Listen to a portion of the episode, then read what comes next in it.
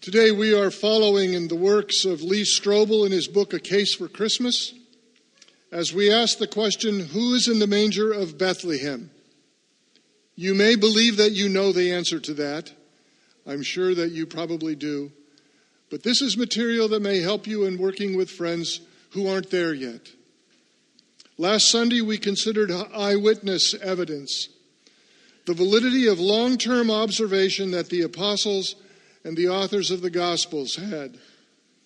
The power of an entire group of apostles and authors living and dying by what they experienced and believed with no exceptions. Hear that, with no exceptions. No one defected, no one contradicted.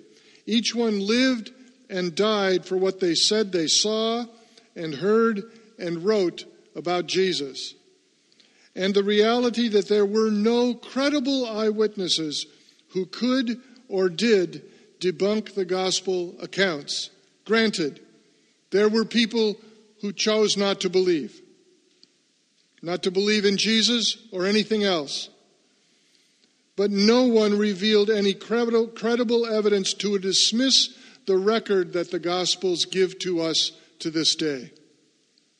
The challenges for us from last Sunday were this We are eyewitnesses of Jesus' salvation if indeed we have surrendered our life to Him. The gospel story is experienced in us.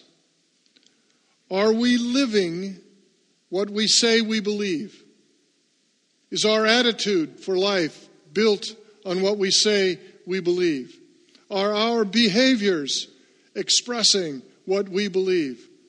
Do our words tell the story of what we believe? And are those in agreement with each other? That was last Sunday.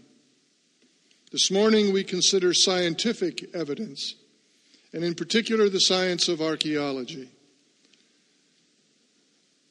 The question we're asking is this Does archaeology confirm or contradict the writings we have about Jesus Christ?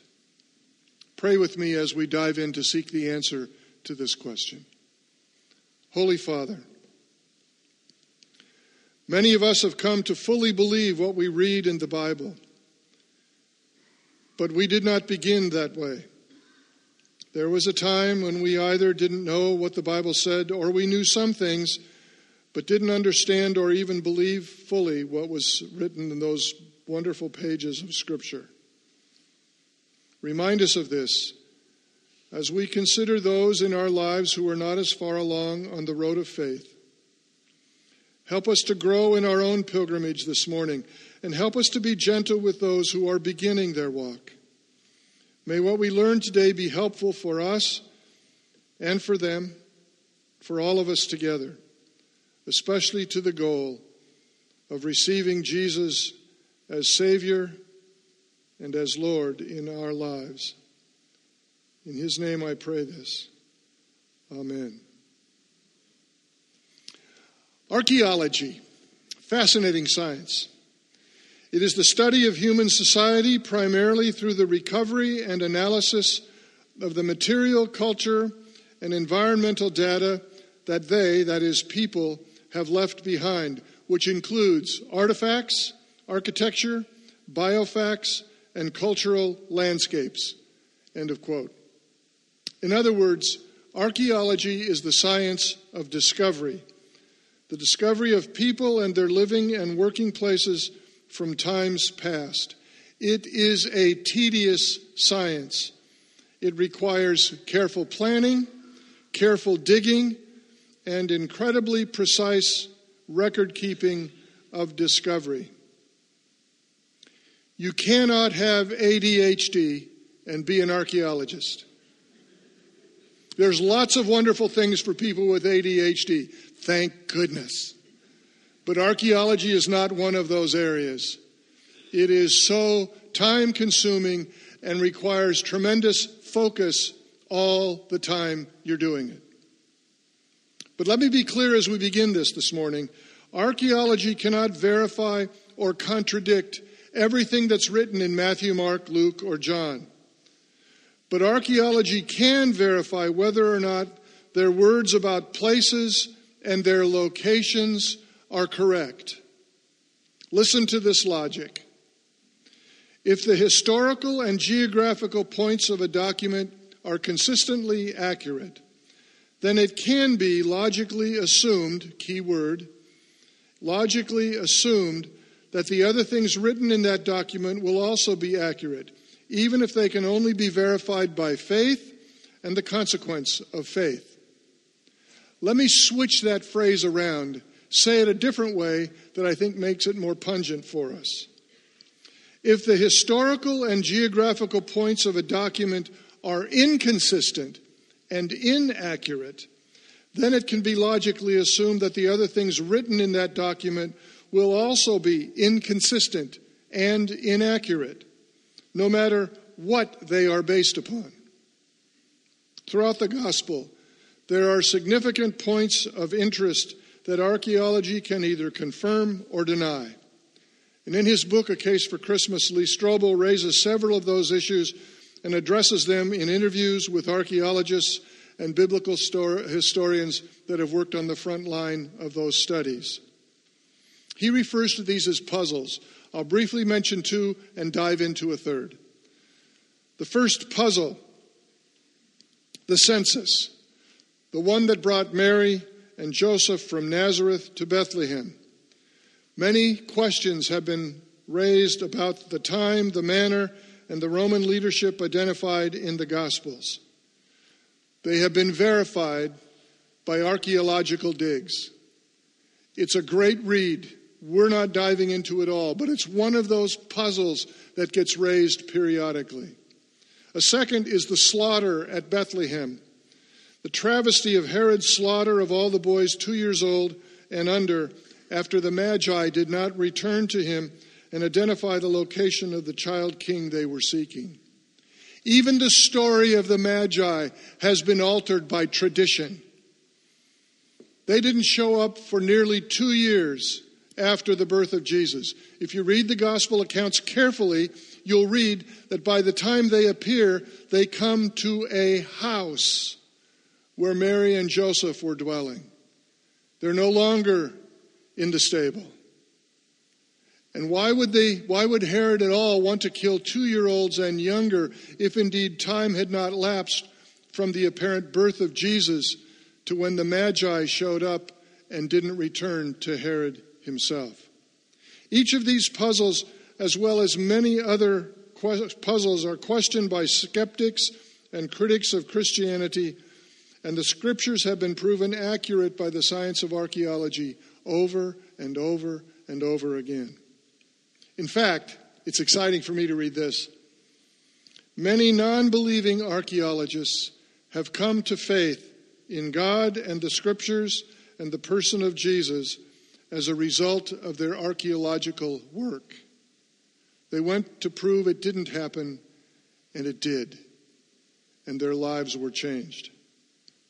So let's dive deeper into one of these puzzles Turn with me, if you would, to the Gospel of John, chapter 5. In your Pew Bible, it's page 1054. The Gospel of John, chapter 5, will begin with verse 1. We'll read it through, we'll raise the points, and we'll begin to dive into what they mean. John 5, beginning in verse 1. Sometime later, Jesus went up to Jerusalem for one of the Jewish festivals.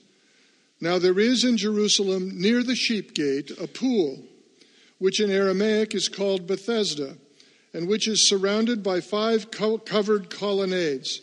Here, a great number of disabled people used to lie the blind, the lame, the paralyzed. One who was there had been an invalid for 38 years. When Jesus saw him lying there and learned that he had been in this condition for a long time, he asked him, Do you want to get well? Sir, the invalid replied, I have no one to help me into the pool when the water is stirred. While I am trying to get in, someone else goes down ahead of me. Then Jesus said to him, Get up, pick up your mat, and walk. At once the man was cured. He picked up his mat and walked. That's the text. It begins with identifying a location in Jerusalem called the Sheep Gate. John 5 2, the very first line. Now there is in Jerusalem near the Sheep Gate. Is the Sheep Gate there? Well, the record of this gate goes back to the days of Nehemiah and the rebuilding of Jerusalem and its temple around 450 BC. And in Nehemiah 3:1 we read, Eliashib, the high priest, and his fellow priests went to work and rebuilt the sheep gate. They dedicated it and set its doors in place. The sheep gate existed long before the gospel. The sheep gate existed when John wrote his gospel. The sheep gate exists today. There's a picture of it. There it is. I went through it several times. Both Carolyn and I did several years ago. The sheep gate is a verifiable place known. It's been known for centuries. This was not an issue for skeptics or disbelievers. This was a place known for centuries and still today in Jerusalem. But the text continues. Now there is in Jerusalem near the sheep gate a pool which in Aramaic is called Bethesda or in other translations, Bethzatha or Bethsaida. The pool wasn't there. Wasn't there. And so it was raised as a great concern. There was no pool anywhere near the sheep gate that could be found. But John isn't finished. He mentions an architectural distinctive in addition to the pool. We read again Now there is in Jerusalem near the sheep gate a pool, which in Aramaic is called Bethesda, and which is surrounded by five covered colonnades. Not only was there no pool, there were no colonnades, not even one, let alone five. This became one of the question points of the accuracy and the authenticity of John's gospel. That's important truth to state. We don't find a pool, we don't find the colonnades. Can we really trust John's gospel if those things are not there? Certainly, if John is wrong about this, then John may have been wrong about other things too. The archaeologists went to work and they sought to discover what was under current day Jerusalem near the sheep gate. And with spoons and toothbrushes in hand, did you hear me? Spoons and toothbrushes in hand, they began to dig and brush away. After many, many, many months of work, they came to a point, spoons and toothbrushes, 40 feet below today's surface of the sheep gate. And first, they found the tops of five colonnades. You can see them at the bottom of the picture there. As they continued, they eventually, many feet later, found the pool. this great stuff. Archaeology authenticated what the Apostle John had written in his gospel. The pool and the colonnades were unearthed, they were discovered. So, if John can be trusted about what he's writing geographically and locationally, perhaps John can also be trusted with what he wrote about Jesus and faith and what's required. He certainly is trustworthy when it came to the pool and the colonnades. This is but one example of the harmony of biblical writing and the science of archaeology. There are countless numbers of these stories. I cut a few of them away for the sake of time today, but places that I was able with my wife to spend in Israel for an entire summer on sabbatical. And we went to several digs all around the country of Israel and saw things that had been questioned for years but now had been uncovered. One, I, I, just have to say this. There was one that just thrilled the daylights out of me. There is in the Old Testament a story about the king of Arad. Arad had never been found. It's a Canaanite city, supposedly, but no one had ever found it. It was in the Negev. Negev is a desert, not a desert just sand, but rocks and sand and junk. Just a mess. And they un- uncovered these, these mounds that had been down there. They're called tells, and they had discovered writings and architecture from the city of Arad for the first time. And as you read the Old Testament, you find that there was a gate where both Isaiah and Jeremiah stood on the threshold of the city of Arad. And we were able to stand on those same stones, recently found. Amazing. There's stories like this continuously going on throughout Israel. Clifford Wilson, an Australian archaeologist, has written this in his book, Rocks, Relics, and Biblical Reliability. Quote, those who know the facts now recognize that the New Testament must be accepted as a remarkably accurate source book. End of quote. The science of archaeology has consistently verified the scriptures of both the Old and the New Testament.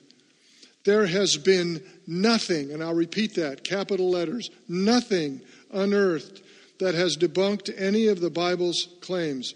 There has only been verification by archaeology. There are people who still try to debunk, but do not have scientific evidence to prove that. But there's one more important aspect of John 5. Note in your Bible verse 3. Here, a great number of disabled people used to lie the blind, the lame, the paralyzed. Find for me verse 4.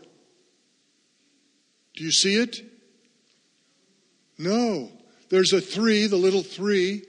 Then there's a parenthesis and 4, end of parentheses. And it's just verse 3. 4 is not there. What's going on here? Why is this happening? What happened to verse 4? Verse 4 you can find in some translations, and it reads this After the word paralyzed, the blind and the lame, the paralyzed, and they waited for the moving of the waters. From time to time, an angel of the Lord would come down and stir up the waters. The first person into the pool after such disturbance would be cured of whatever disease they had. End of verse 4. I remember hearing that story when I was a kid in Sunday school. Because when I was a kid in Sunday school, verse 4 was still there. What happened to it? Who made that decision? Well, archaeology discovered newer manuscripts. That is, newer to the original, not newer to our day. And in the earliest manuscripts, verse 4 does not exist. And because of the integrity of the biblical scholarship that we are blessed with, they took that verse out, but usually put it in a footnote to say, this is what some manuscripts include, but the earliest ones do not. Why would they do that? Because the earlier manuscripts are closer to the original. And being closer to the original is what we want. If a manuscript is discovered that has that's earlier and earlier and earlier that has something different or something not included, we need to note that to be people of integrity with the scriptures. It was taken out because it didn't belong from the beginning. Because the belief is this if it had been there from the original, it would still be there. But it was added by some one who was a scribe, probably to help them understand this thing about the stirring of the water. It didn't explain it. And while it may be true, it wasn't in the earliest documents. And so the integrity of the Christian community and those who are the scholars of our scripture has been upheld. And we have as close to the authentic scripture as you can have. In fact, I want to tell you this. This is off, this isn't even in these notes. Oh, I love these cul de sacs.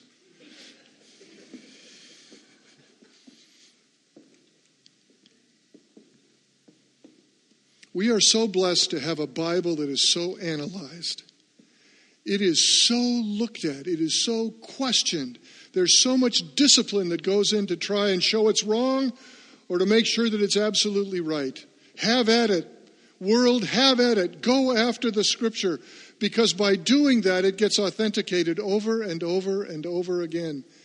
It gets verified by so many things, by eyewitnesses who give their life for it and live for it by archaeology that begins to show at least locations and geography and historical data can be verified. There is no classic book in the whole world that is more analyzed than the Bible. And there is no classic book in the whole world that shows itself authentic like the Bible does. If you want to read on it, it's not a good read, it's a research project. It's uh, Evidence That Demands a Verdict, Volume 1, and Evidence That Demands a Verdict, Volume 2.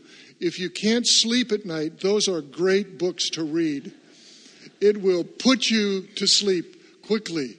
But Josh McDowell has written a powerful manuscript that really shows the authenticity of the Bible, Old and New Testament. Cul de sac over.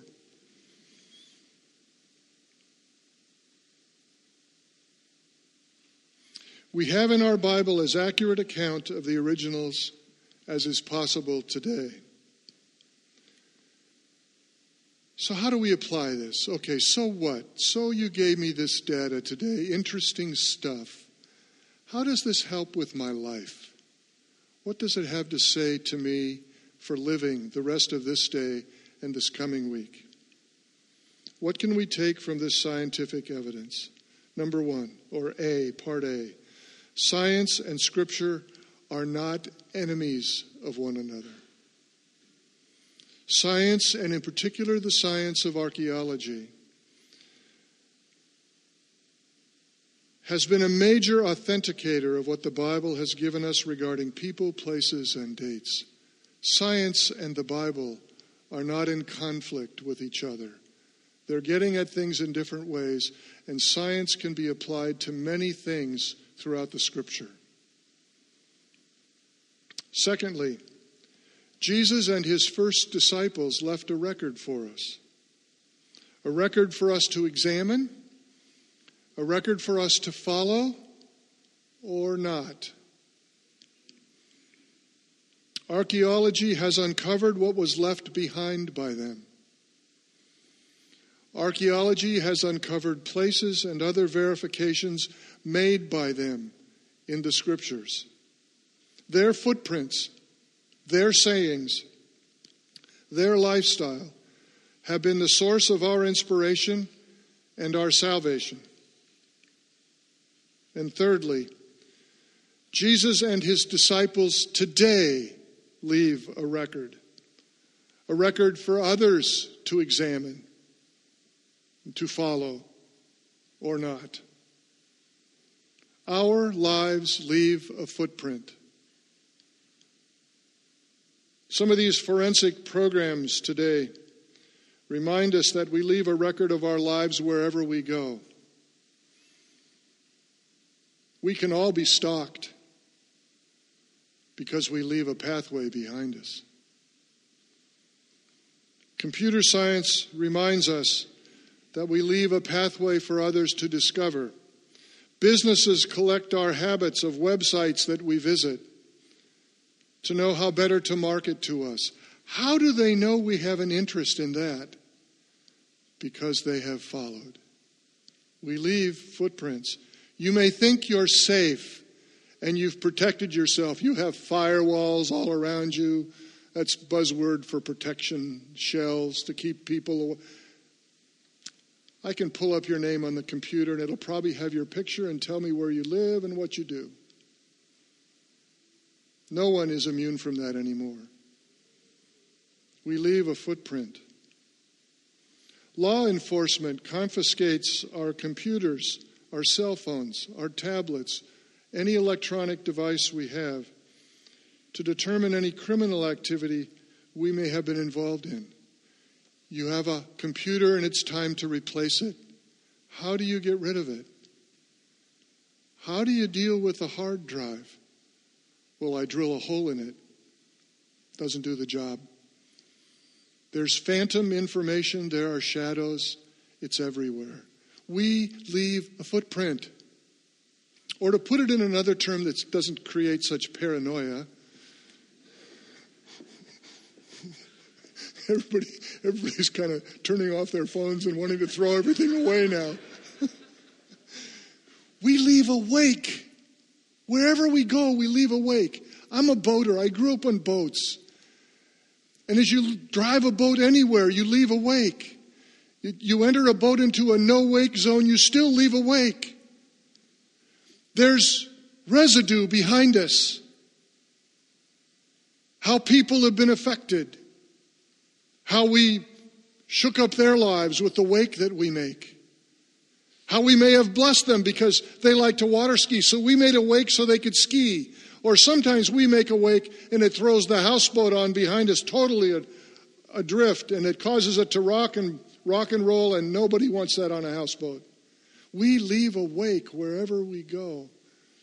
And there are people who are watching us, not because we're so fun to watch, but because people look at people. They listen to people. They want to understand what's driving them to say that or behave that way. We leave a wake behind us. It's important for us to know that. We leave a record. So, consequently, may we be clearly aware of the footprints we leave for those who come after us. Are we leaving footprints or wakes of authentic faith or not? Are we leaving footprints or wakes of genuine grace? This, not this, this. Is that what's behind us? Are they included? Footprints that honor and represent Jesus the Christ, who said, I did not come to judge, I came to redeem. I came to bring life. I didn't take, came, come to, to smother it. I came to explode it in your lives. The abundant life is not just a flash of light that looks like a flat surface, it goes everywhere. That's what He wants. This is why we're praying to God to rain down His Spirit on us and get us excited about the gospel that it's verifiable and livable and life transforming and changes our world. That's what's needed. Christ reveals himself through each of us and all of us together. That's his plan. So I end with this. Steve Green has written a lyric that sums it up. Listen. May all who come behind us find us faithful. May the fire of our devotion light the way. May the footprints that we leave lead them to believe, and the lives we live inspire them to obey. Oh, may all who come behind us find us faithful. May it be so. Pray with me. Father, help us to be faithful. Help us to leave footprints, handprints, words, and behaviors that honor you and lead others to you. Oh, Father, help us. Help us to be faithful.